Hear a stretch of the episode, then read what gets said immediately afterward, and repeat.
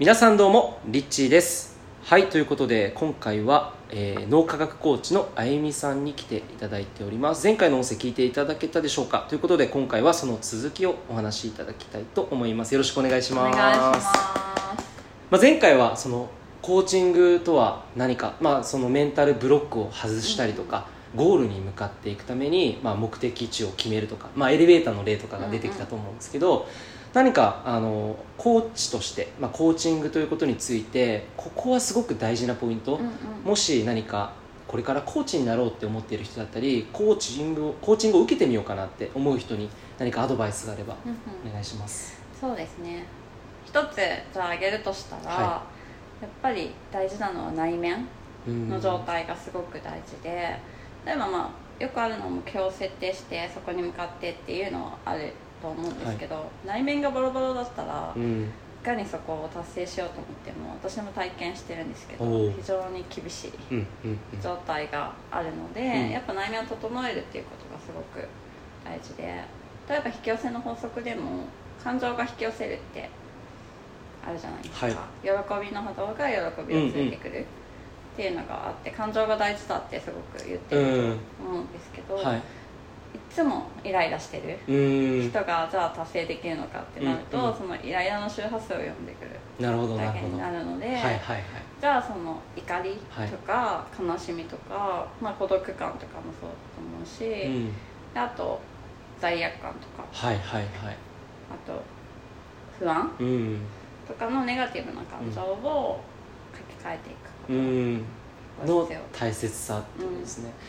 そっか、まあ、でも確かにその内面って自分の人生でずっとこう関わり続けるものだから、うんうんそこがねこう揺らいでしまったり周波数がこう荒くなったりしちゃうとその分達成できなくなってしまうっていうのはあると思います。なんかその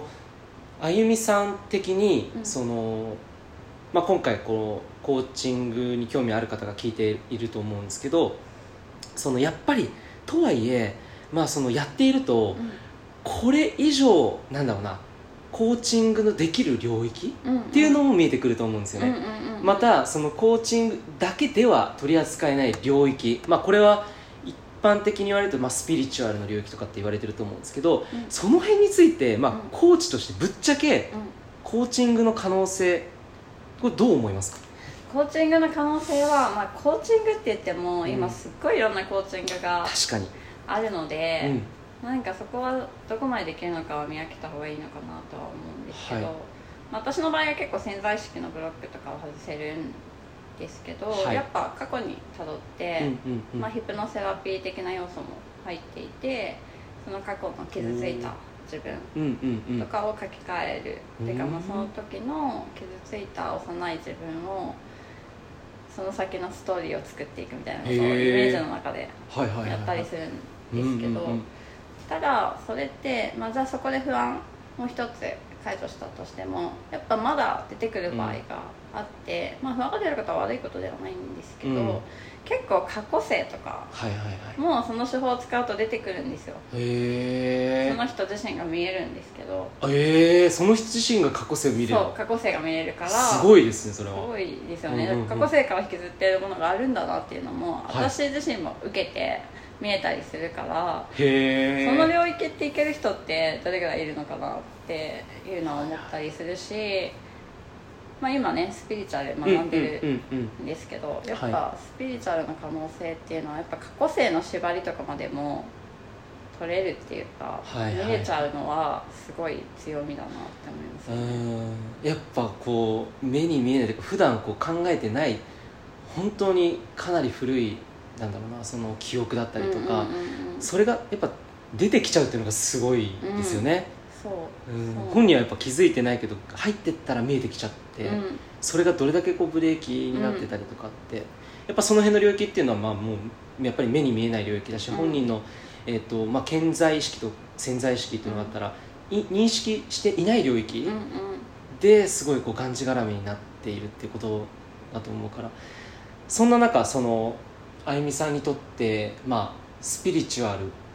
の可能性というかうん。逆にそのスピリチュアルじゃあこう見ていった時に、まあ、過去性見たりとかする中でなんかこうもっと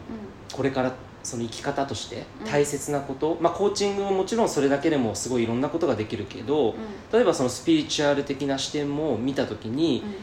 うん。どういうことがその自分の可能性をさらに開いていくのに大切だと思いますか、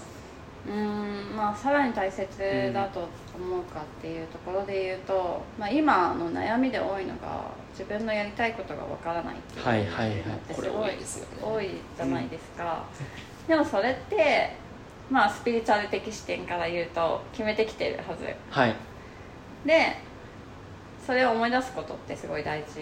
なんだけど、そのそれを見つけていく上で大事なものがやっぱ目に見えないはい。もの実は多分私もそうだったんですけどヒントはすごいたくさんくれていてそれをつかむかどうかみたいな、うん。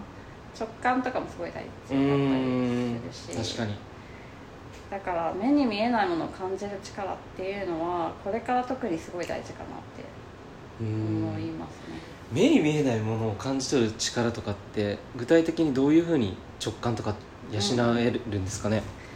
そうですね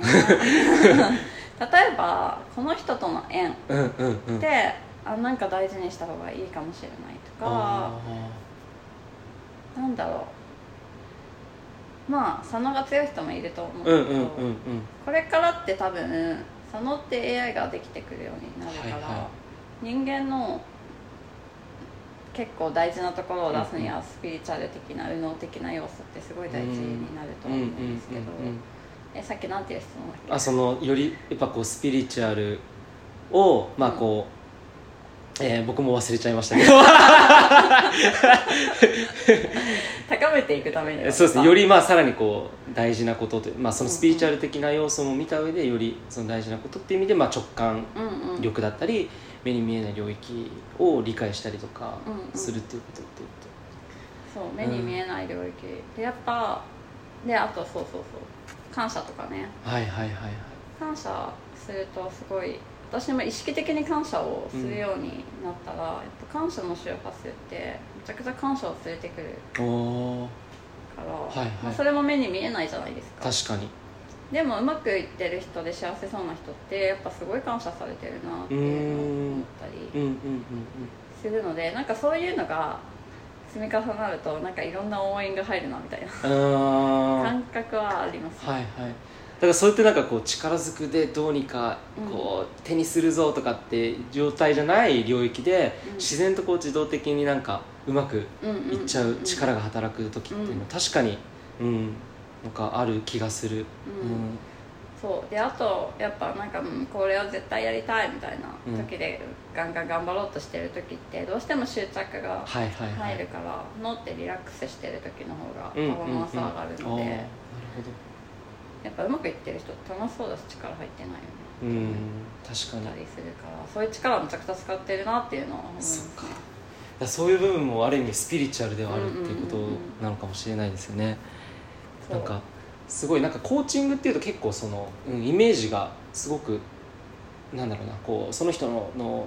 目的を明確にしてそれに向かって着実にやるみたいなイメージがあったけど、うんうんなんかこうあゆみさんのやられてるそのコーチングあゆみさんが思うコーチングっていうのはすごくこう目に見えない領域も大事にしつつしっかりと自分の目的を果たすために例えばブロックがあったらそれをちゃんと解除して、すごくこう建設的というか、うんうん。かつなんかすごくある意味直感的というかうん。すごい